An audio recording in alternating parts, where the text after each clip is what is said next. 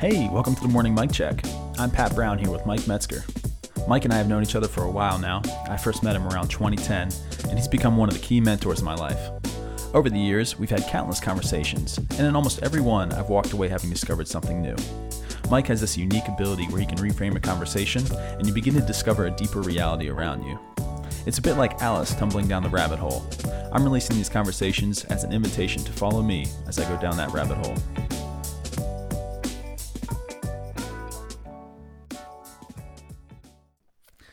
Well, here we are once again, Mike. We're ready to go. How are you doing?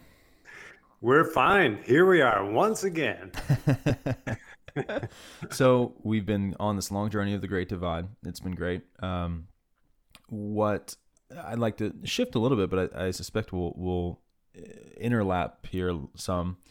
Uh, one thing that's been on my radar pretty commonly now, and I, have I've not only seen it uh, at work, but also just in other other commentary is this idea of unconscious bias.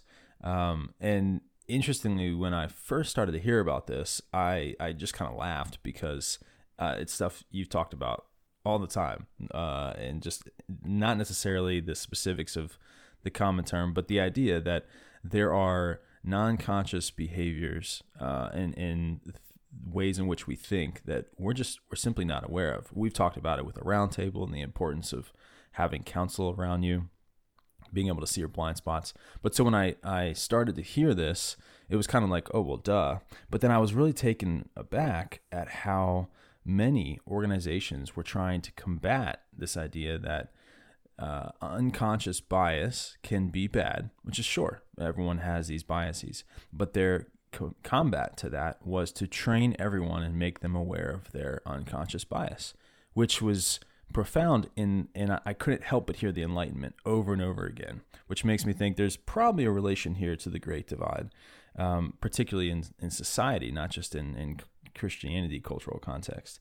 But I'm I'm curious your thoughts when maybe when you hear about unconscious bias or what stands out to you there of uh, are, are organizations getting this right? Are they addressing unconscious bias in a way that's going to be effective? Well, probably not effective. They're they're half right. So the analysis is pretty good. The uh, the solution is pretty bad. So uh, another way to think about this, by the way, there, the, if anybody reads The Economist, good little article in the July 11 uh, Economist edition uh, called "The Mark of Cain," and and the writer in The Economist. It's a book by uh, called White Too Long, and he does touch upon the unconscious bias in white evangelicals towards blacks, towards actually minority races. So, uh, and of course, there's the, the problem with an unconscious bias is first thing you go, that ain't me, no, no way. And so um, the book does a pretty good job at at um, taking into account all sorts of factors, and yet what what what continues to come out is a persistent unconscious bias. So, but you know, if I was, it doesn't matter if I am Asian or if I am African American. We all have uh, unconscious bias. So this is not just the domain of white people. Having said that, the key is not raising consciousness. So, yes, we have unconscious biases, but the solution since the Great Divide, that is post 1816, has been what's called consciousness raising, and that's ineffective. And what do you mean by consciousness raising? Well, consciousness is actually more akin to a Buddhist idea of being, it simply means to be aware. So you might be aware that um, there was a, a, a, terrible blast in Beirut this past week, explosion that took out the port and at this time killed over 100 people. So you might you might probably aware of that, and a lot of our listeners are probably aware of that. What do you do about it? Yeah, that's helpful, and that I mean that definitely fits exactly what I've seen uh, uh, going through these online trainings. And the end result is you know so hopefully now you're more aware of of this thing and you can be almost on guard against it. That's the that's the end result. Yes. So again we have unbiased.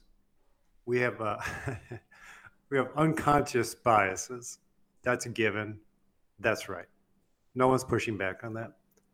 The solution since the great divide is raised consciousness as if that somehow like magic dust turns into action. So there's no evidence that that's the case. And in fact so what we're seeing we'll get to in a moment is before the great divide the appeal was to conscience and conscience is not consciousness and i know that that gets difficult to parse out conscience comes from the Latin with knowledge. That is, something comes with our knowledge. And what that is, is something that drives you batty if you don't do something about it. That's what conscience does. So it's, for example, we're named, my institute is named after the Clapham sect. And one of the leaders in the Clapham sect was Thomas Clarkson, who won at Cambridge the essay contest on is slavery evil? And he said he he wrote that entire thing with nary a thought about, well, then what should I do about it?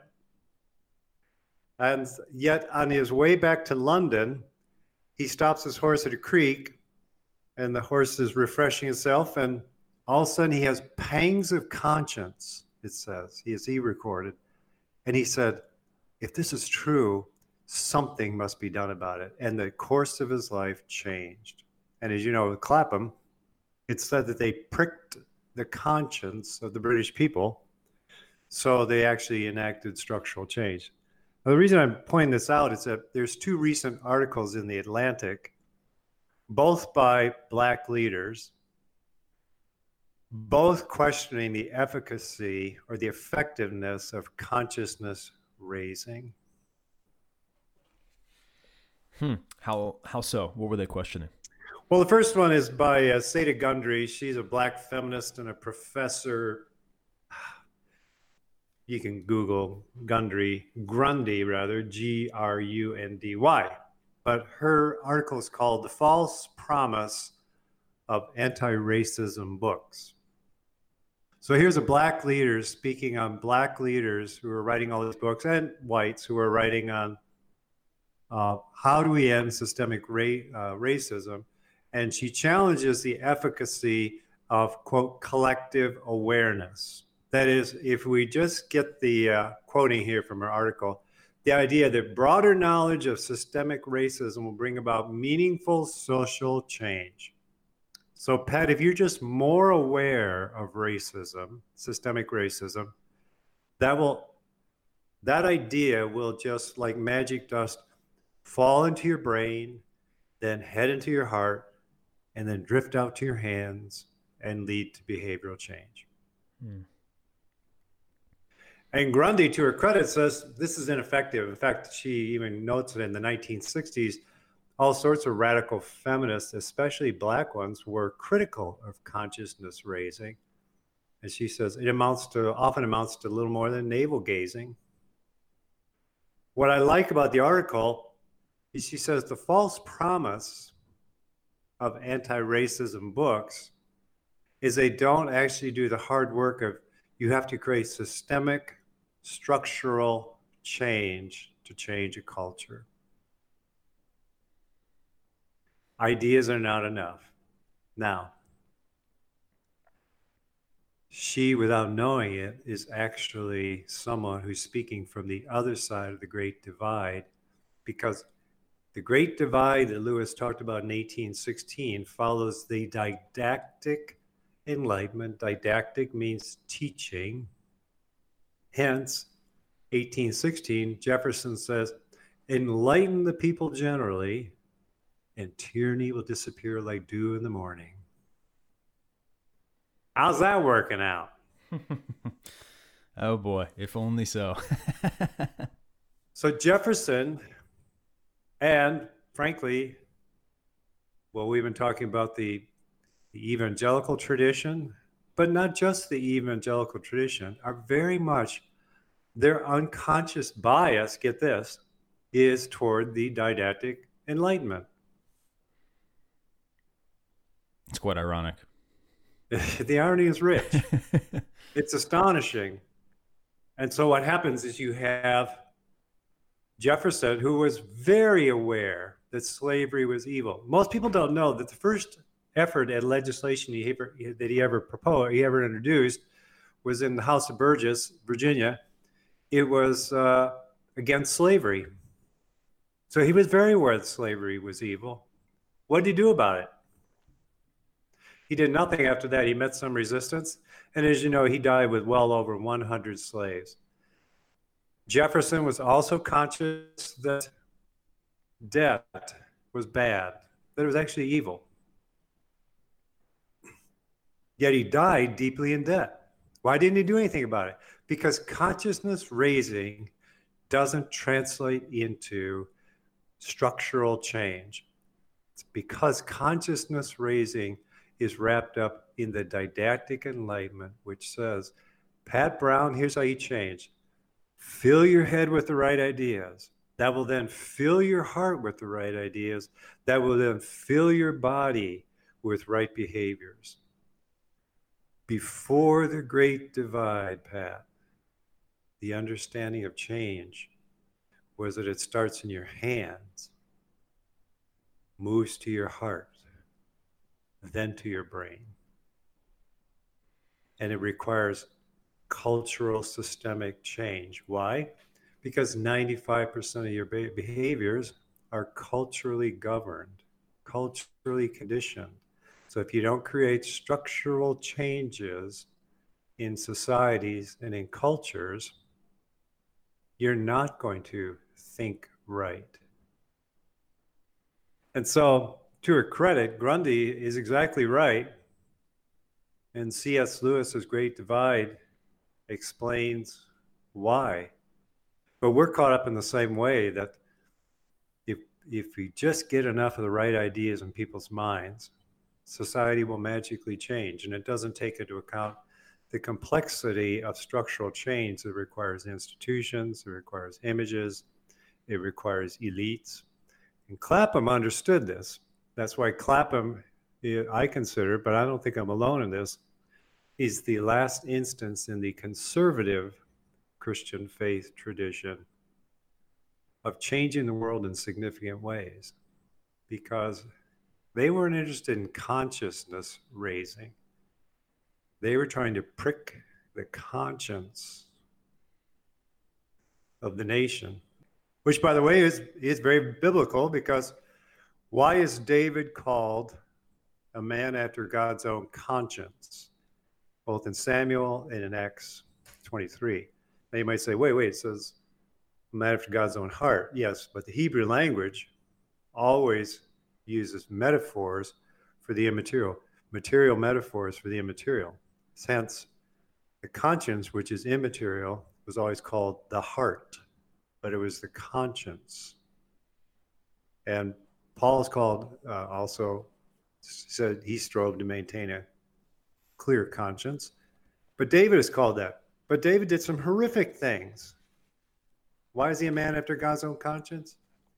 Because conscience is self awareness that I've got to do something about this. So Nathan comes, says, You're the man. He repents. He numbers the people later on in his life. God says, bad move, and he repents, he repudiates, he restores, he makes reparations, he does whatever is necessary.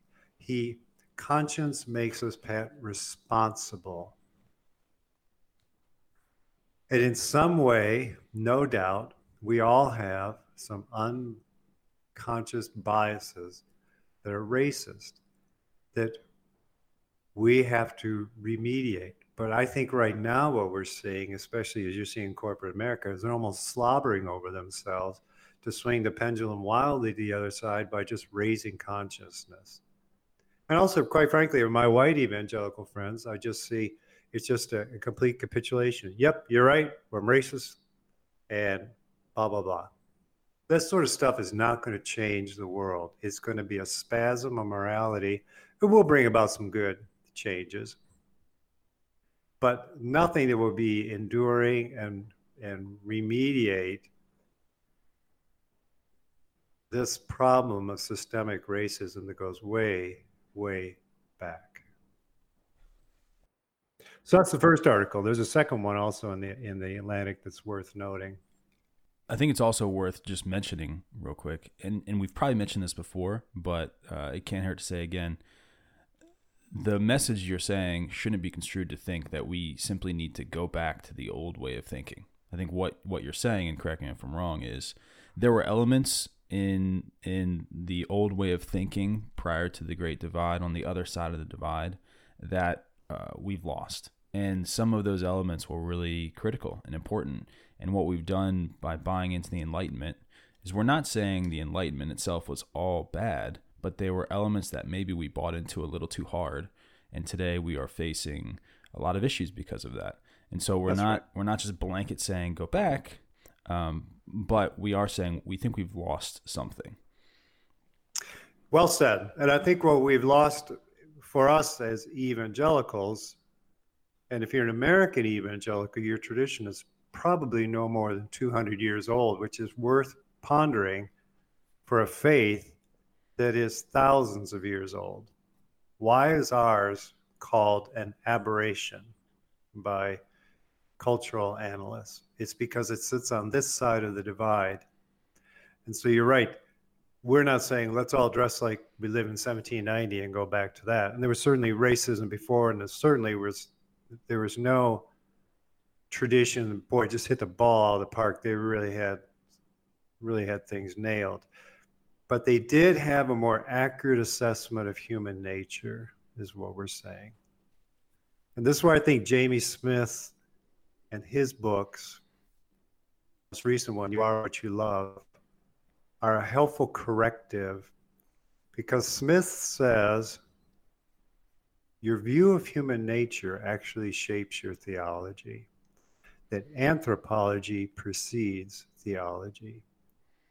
And the anthropology or the view of human nature prior to the divide was the appeal was not to consciousness and raising consciousness, even though we have unconscious biases, but the appeal was to conscience, this moral capacity to imagine a gap between what I practice and what I preach.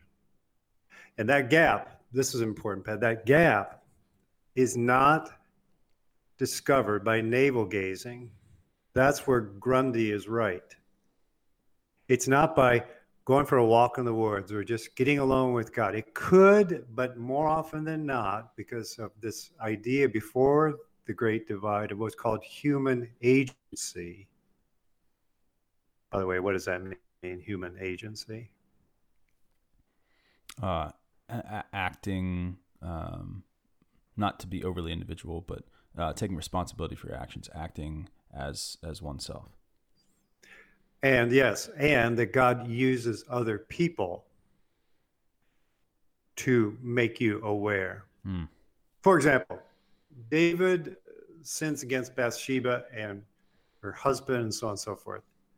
The modern evangelical view is uh, well, let the Holy Spirit speak to him,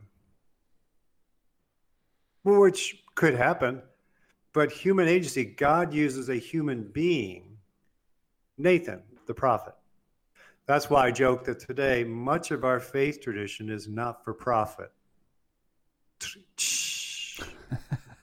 nightclub joke here early in the morning. But human agency says that God brings along people, and hence the Clapham sect was influenced by William Wilberforce, who wrote to his 13 year old daughter, At the age of 13, you should have, quote, accustomed yourself to the friendly reproofs of a genuine friend. In other words, you ought to be used to people coming to you and pointing out blind spots, unconscious biases. And he then quotes Jeremiah the conscience is deceitful, desperately wicked. You're the easiest person to dupe. And his hope is that she would be grow up as a woman of good, clear conscience. This mostly disappeared after the Great Divide.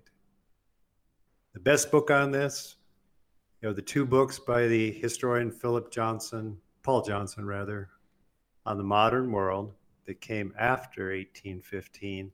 And one of the things he points out is all this notion about conscience, the demarcates human beings, disappeared. And so we're not saying they get it all right on the other side of the divide, but we're saying without an understanding of human nature, you're going to do things like consciousness raising. And all we have to do is raise consciousness. And Grundy's right. The false promise in that is you can come away from all these these seminars that are facilitated at your company. But if you measure empirical behavior, empirically verified studies of human behavior, hardly anything will change. Hmm. Yeah, and that is my lament. Uh, it, it, costs a lot of money to bring in some of these speakers and to put together some of these trainings, and to see my company spending so much money on those things, and and with with good intentions, but so much money on those things that, uh, based on a lot of my understanding in our conversations, I I don't think is gonna actually solve some of the problems that are very real today and it's it's tough to watch. Oh my gosh, yeah. The, in our industry, we, this is what gives consultants a black eye. You know, it's the old adage: "Nice work if you can get it." And uh, so you come in and do this thing, and everybody gushes. But you come back a year later and say, "What's been changed?" Now, again, change is not also okay. Now we're going to codify this in a book of ethics. Remember, it's worth remembering that Enron had a 65-page ethics manual. Mm.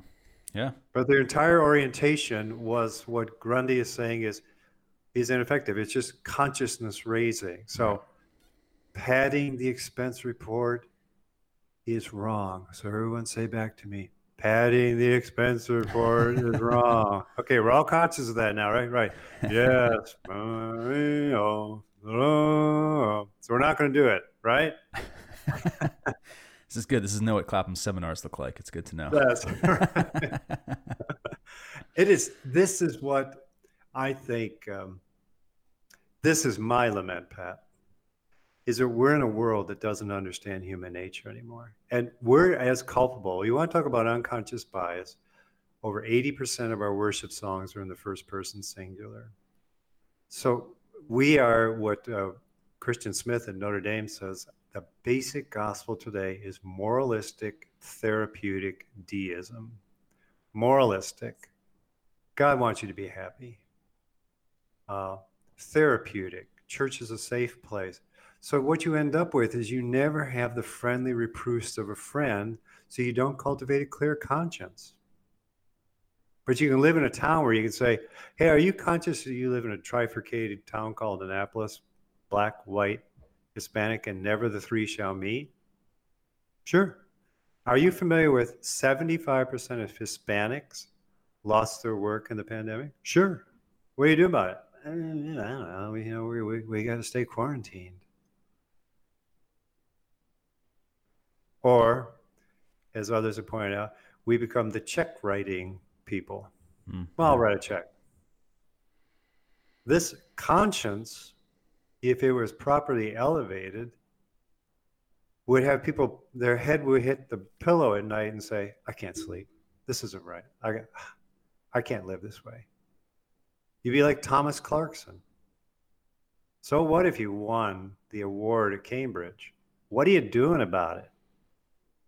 By the way, Clarkson would travel between seven to eight thousand miles on horseback over the course of the rest of his life amassing research on the slave, English slave trade. Mm. Well, Mike, it's it's really as always you bring a lot of these different thoughts I've had together and make them more clear. But one of the things I started to notice at my company was was a, a key thinking that plagued the organization in the smaller circles I was involved in early on, and as I've uh, just grown in the company, I've seen it in larger circles as well. But it's the idea of us versus them, and very quickly you hear it in the language us and them, us and them, and yeah. you start to see rifts in relationships with the different departments, different teams, because I think in a lot of ways it has to do with conscience. Conscience understands uh, together, collective, we, us. Yeah. Uh, it does not understand, uh, or, or it incorrectly will point out, no, they're the problem. And it ignores the common shared issues that we have. And so what I'd see with teams is they get involved in this. Oh, it's it's us versus them, and you hear uh, dissent in the language, and then uh, we see that play out even further in the world today in politics. It's our side's right, their side's wrong, and what's what's the solution? Get rid of them. If only we got rid of that department. If only we got rid of those people. And it's it's just like you said. It's it's a failure to see that it's it's we all we all share these problems. They theirs maybe are slightly different, but they're still plagued by it. Ours are, are maybe slightly different, but we're still plagued by it. And that that I think is what conscience gets us back to. Yeah, well said. Well, tell me about the uh, second article. Well, actually, it, it uh, segues right into your comments on conscience. Uh, by the way, full disclosure for listeners, we're not following a script here, so just happened to fall into a segue there. Don't tell so them that. You, oh darn.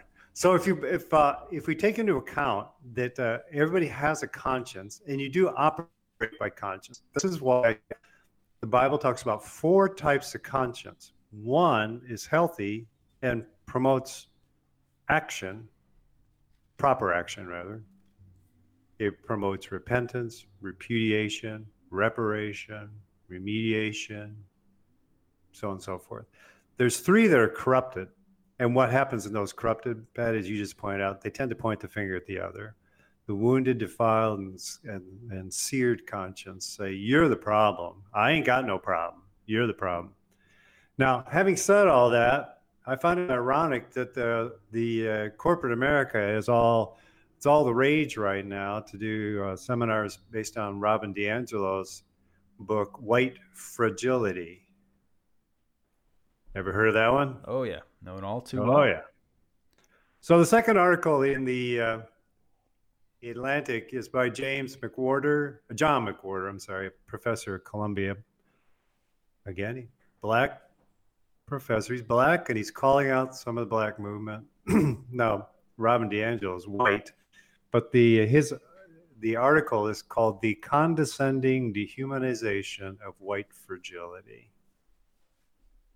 The condescending dehumanization. Take dehumanization just for a moment. Just a few minutes ago, we said the problem on this side of the divide is it doesn't understand human nature. And McWhorter says the same thing essentially in this article. He doesn't cite the divide, but this is demeaning to human nature. Now, white fragility is important because DiAngelo basically and her followers basically they facilitate consciousness raising workshops in major corporations and if i understand correctly the premise is white people are racist white fragility now they are unconsciously racist uh, all white people. White fragility explains why the majority of whites deny they're racist, and only enlightened whites acknowledge it. Yeah, and so I, have uh, I've heard DiAngelo speak. I've I've listened to parts of her book on on audio, and there is nuance and there's something to understand. Because I think even if listeners hear that, they'll immediately be like, "Well, that's ridiculous." But the the nuance which is why I think a tough part about her book is uh, maybe a redefinition of terms, arguably. But uh, when she talks about racism, it, it kind of goes into the um, uh, the how to be anti-racist notion, which is sort of defining racism not necessarily as intent, but basing racism on outcome. And so being able to look at something that uh, has a disproportionate outcome and be able to say, well, if if there are racial divides in that outcome, then we can deem that thing racist. Uh, and so, therefore, if if as a, a white individual we are partaking in something that uh, has an outcome where where whites are better off in society, we therefore are complicit in racism and naturally will gravitate towards that thing. She's she's pretty clear in words um, that there is uh, n- it's not necessarily a guilty uh, sentence when it comes to racist. It's just a matter of fact. So I will say I think that's where some of the nuance is lost. Um, you can argue for or against that in a lot of ways, um, but but that is probably pretty important to clarify. Is that's that's what she's getting at. And by her own admission in her book, she does say this book is written for white liberals. You know, so like it it does come from a a specific uh, political stance right off the bat. It's not a, it's not assumed to be presented to to uh, people of a differing mindset. It's definitely fueling the fire for a pre-existing mindset. Right. Which again, we're not we're not denying there's unconscious bias, and so we're again there's merit in what she says, but again you're back to, well, how did she become enlightened? Mm-hmm. Mm-hmm. Right. And second, you know the there is such a thing. It's called confirmation bias, which I'm sure you've heard of. Sure. Yeah. And uh, there's a part of me that hears confirmation bias. If you come in with, "Well, here are my premise premises," and uh, they're not they're not under scrutiny. They're givens. So outcomes, if outcomes are disparate, there's inherent racism in it, and so the fragility, as you understand it, is where is in what? Oh, I'm sorry. What do you mean? Well, it's white fragility. What's right? Color what's of my skin. The, yeah, but what's Yeah. the fragility? What's fragile? Oh, uh, my ability to converse about race as a white person. Yeah. I, I feel I, I'm too uncomfortable. I can't do it. The question is, um, so Robin, are you white?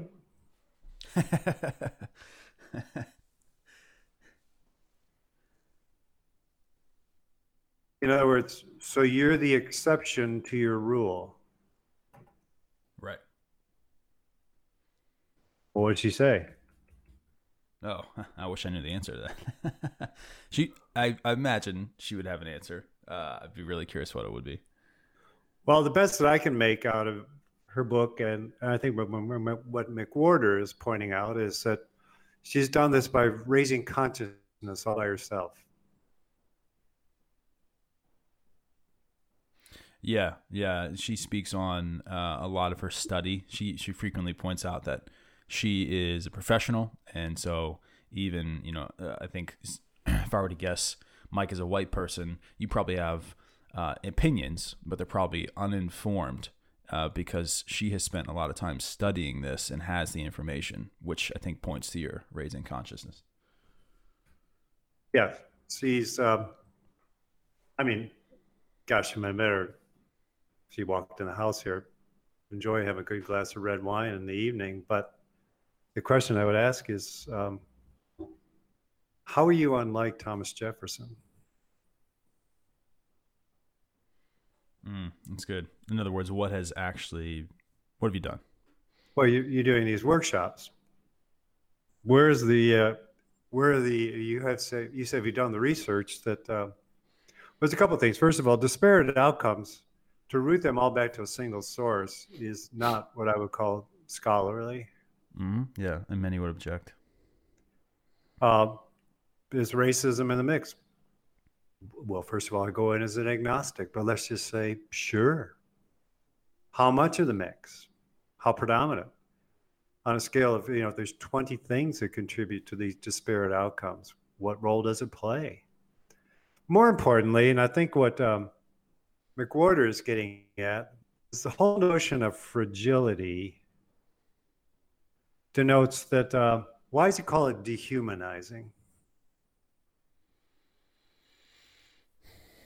I don't know. You have to tell me. Well, a lot of it is that uh, we are. Uh, I even try to quote him here, but it's the idea we're we're endlessly delicate poster children. We just you really hmm. that's black people are endlessly delicate poster children, and white America needs to think or stop thinking about them this way, and and and also white America is we just well to quote famous line out of A Few Good Men, you can't handle the truth. So I'm telling you the truth. If you are unaware and don't accept these premises, that's because you're fragile. If you do, then you're not fragile. You can raise your consciousness. It feels a bit like a catch 22, frankly. So, in that famous movie about World War II, if you you can only get out of the army, it's obviously it's fictional, but there was uh, this catch 22 in the rule book. But if you're judged insane, you can get out of the war.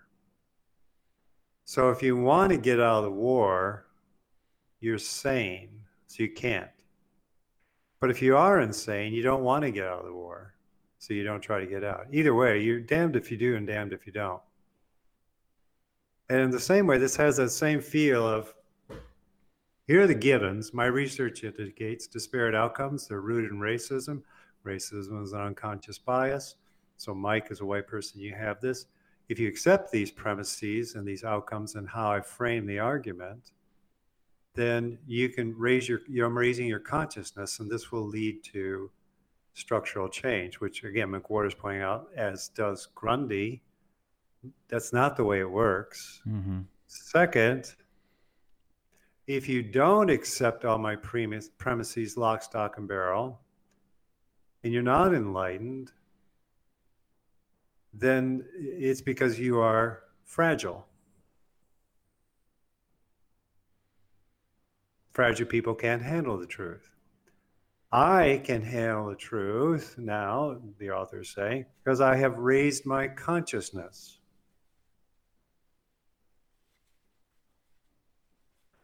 This is, my father would have used the word malarkey.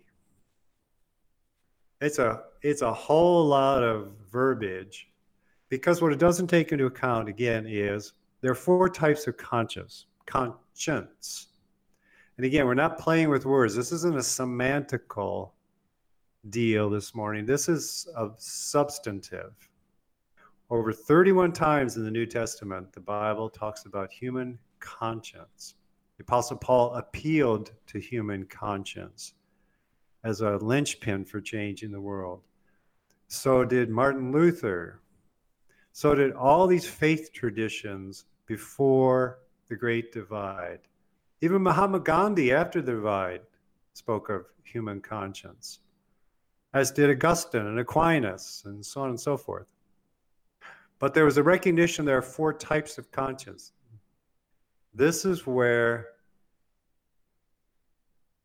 on the other side of the divide, this is where I would speak of fragile in this way.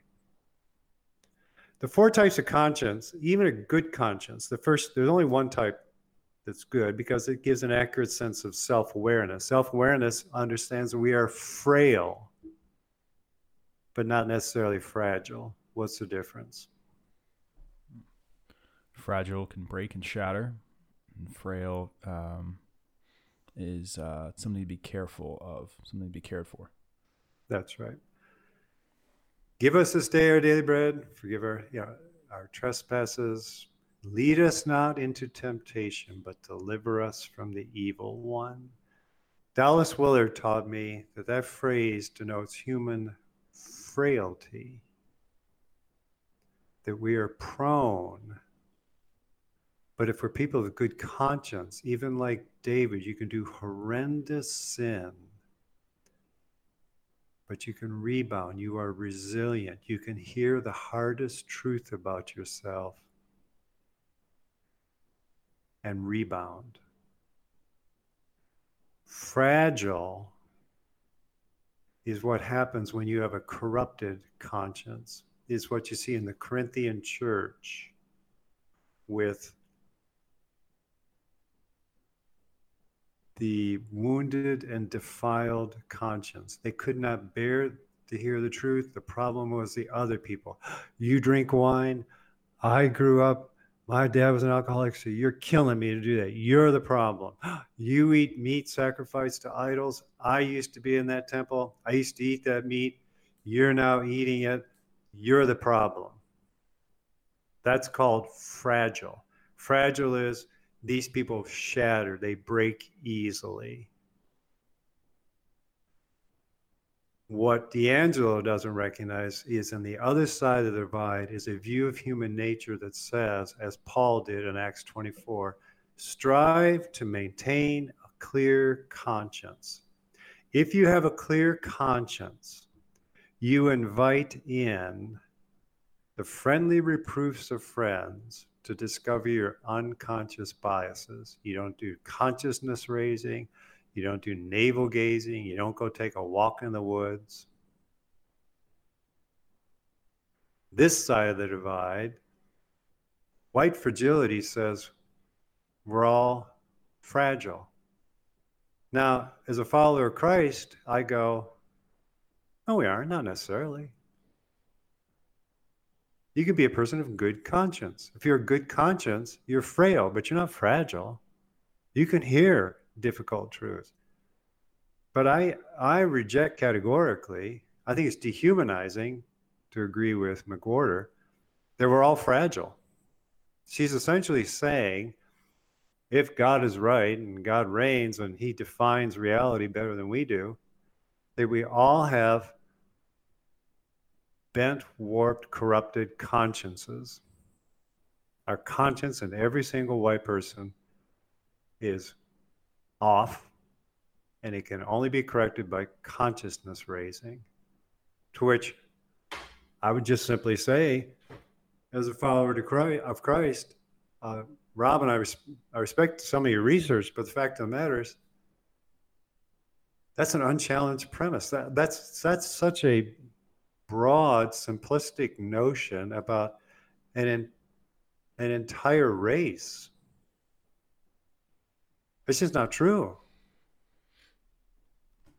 Mike, I, think it's worth noting here, and this is what I think is so ironic about some of this, is uh, is for many. I mean, they they could listen to this and be like, "Well, sure," but here we are. Here's another example of uh, a white male who has an organization who uh, wants to ignore the facts of today and and um, go back to not doing anything about this problem.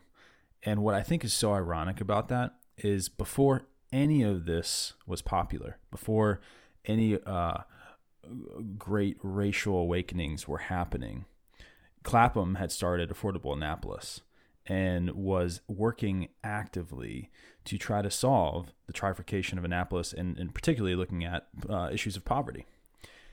You were doing that before any of this stuff was called out because you saw systemic issues and and you knew they needed systemic solutions. Um, well, it's kind kind of you also say we've been a fantastic failure to date, but um, more sure. to the point. Yeah, but, but, but go ahead. But to the point, you see before the Great Divide, you see faith traditions who would have found what we're doing in 2020 and would have scratched their head and going, What? Hey, we're with you. Yeah, there are problems, but these are systemic problems requiring systemic solutions on scales of economy that you really know nothing about. These books give a false promise. That's where Grundy is right. Is a false promise, and the false promise is think right, will act right. That comes straight out of the didactic.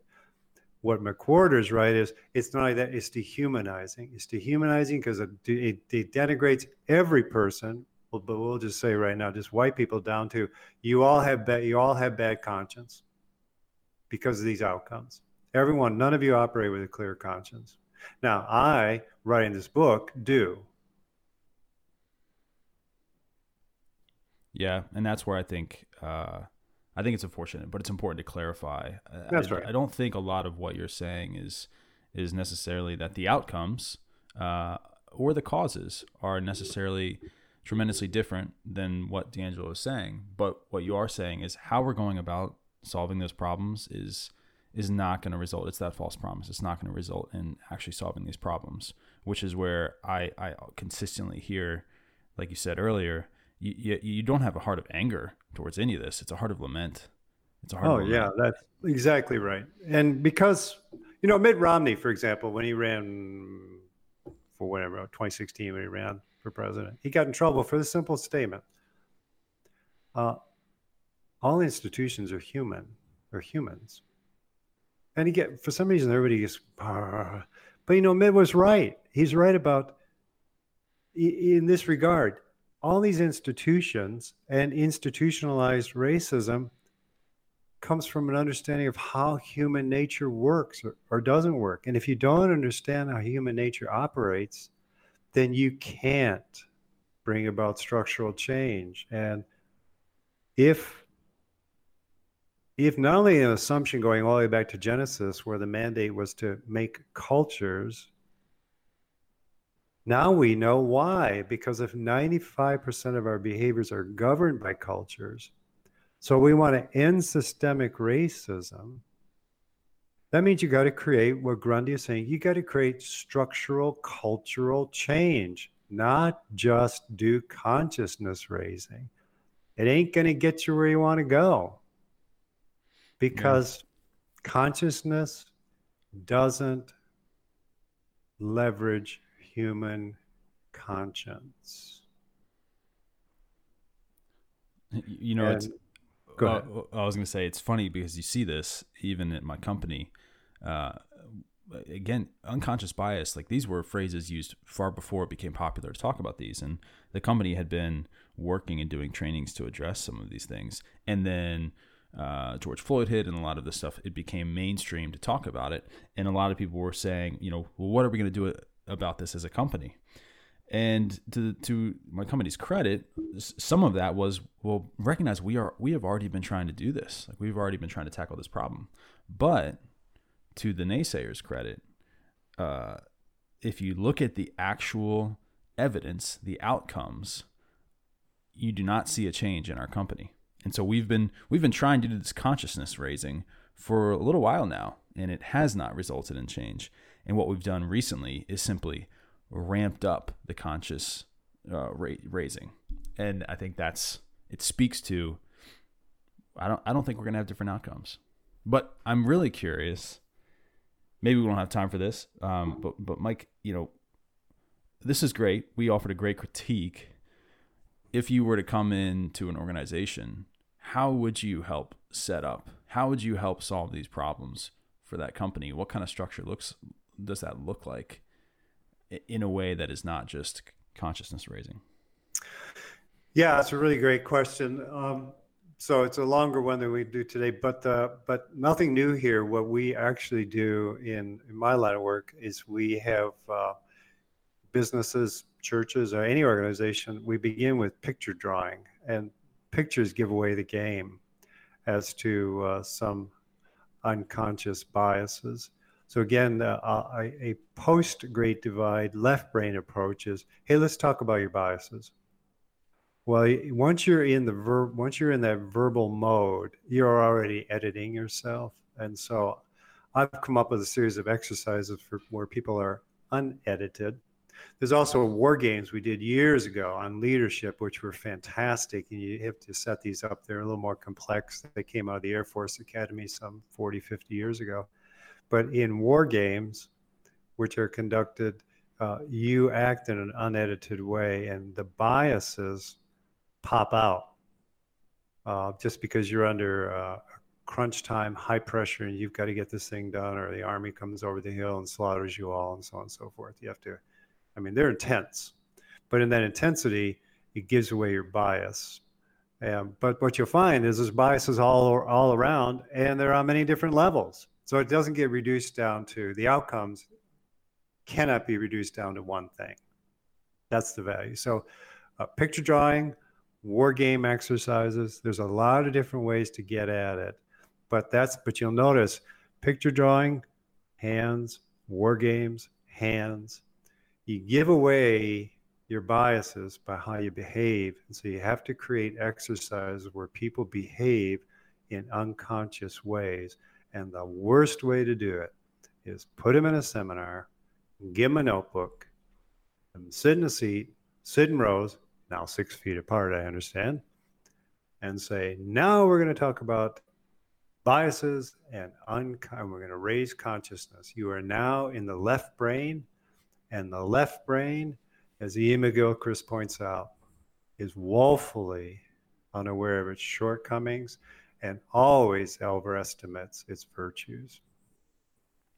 So would you would you say it's it's correct to say when someone walks away from your your classic uh, exercise today or something on unconscious bias, they walk away maybe with an understanding of of what it is, a definition, and probably even some recognition that they've seen that thing, but it's very easy for that just to go to the wayside. Whereas what Clapham's trying to do is not walk away with understanding, but walk away with conviction. So when someone someone's in these exercises, what they feel is actually a sense of conviction, and when they walk away, their their conscience is uh, is more able to detect these. Is is that kind of what you're going towards? Yeah, I mean, a, a quick example is uh, at the beginning of the pandemic, uh, my wife Kathy and uh, many educators uh, in her school just set up a pop-up pantry that has now grown to over 150 volunteers and over 20,000 individuals, and it, it is big. I mean, this morning after this, I'll go over and uh, repack chicken uh, in uh, these bags we can hand out to the 300 cars that will come through. And this is a seven hour Saturday deal every Saturday. But here's the thing I've heard a couple of observations. First of all, the vast majority of the people who are doing this happen to be white, and it's a 96% Hispanic school. So I look around and go, so we all have this, uh, we're all racist, huh? Well, that's funny. These people here don't look racist. Second, uh, you will see, I will hear people say this is a highlight of their week. And it's because, you know, a lot of people are COVID claustrophobic right now. It's like, I don't get out and do anything. I don't see mm. anybody. Well, we take temperature, we wear a mask, we wear gloves. People don't get out of their cars. This thing is run professionally. But the fact of the matter is, I see people cry. And it's because they said, you know, I was aware there was 75% unemployment, but I lifted the trunk to put the food in and I saw their business, I just started to weep. I said, Oh my God, this is their livelihood and they're unemployed. It's the difference, Pat, between reading about it in the paper or hearing about it and actually, I mean, on days when it's been in the 90s and you're wringing out your shirt and you're slathering on the uh, disinfectant but you are handing these boxes of diapers and food and toys and produce, and you see someone pull up in a van, a restaurant, and they deliver 300 prepared meals. And you sit there and go, if you're not touched by that, you don't have a conscience. Mm.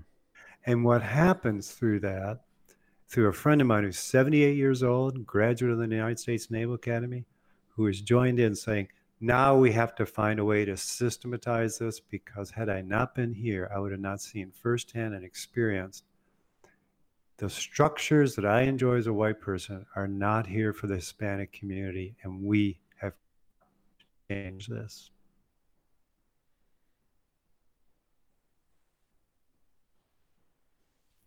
That's an incredible example. Wow. It's true in the black community too. And so this same man is helping us try to restart something in the black community. But you can read about this till the cows come home, Pat. But it's entirely different when you watch 300 plus cars come through. And the, most of the people, you only understand one word. They're saying, gracias, gracias, gracias, gracias. I'm probably even butchering that because I don't know any Spanish.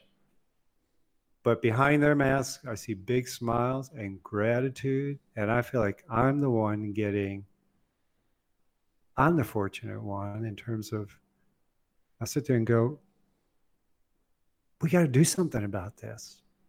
We don't, in the white community, I've got all these structures in place. I don't have this problem. 50% of the homes don't have internet. That's what we're working on now is that it's fine for me to work from home. I've done it for plus 30 years. It's fine for my white friends. They can all do it. They're just motoring along. These kids end up 1 billion people, the United Nations announced this past week.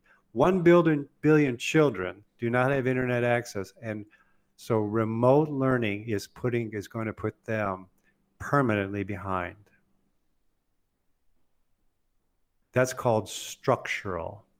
But I wouldn't have noticed that had I not been married to someone who's been 16 plus years in this school. used to be white a long time ago, then it was black, now it's Hispanic.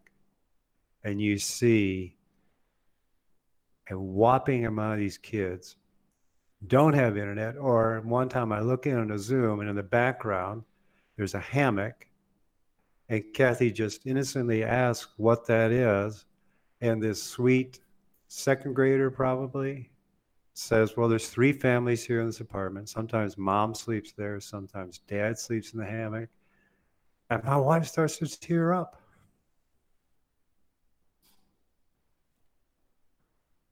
If you don't get this kind of firsthand, and so this is what this kind of experience, you don't prick the conscience but if you prick the conscience, you make a difference. I just think we're in a world where consciousness raising just simply isn't going to get us where we want to go.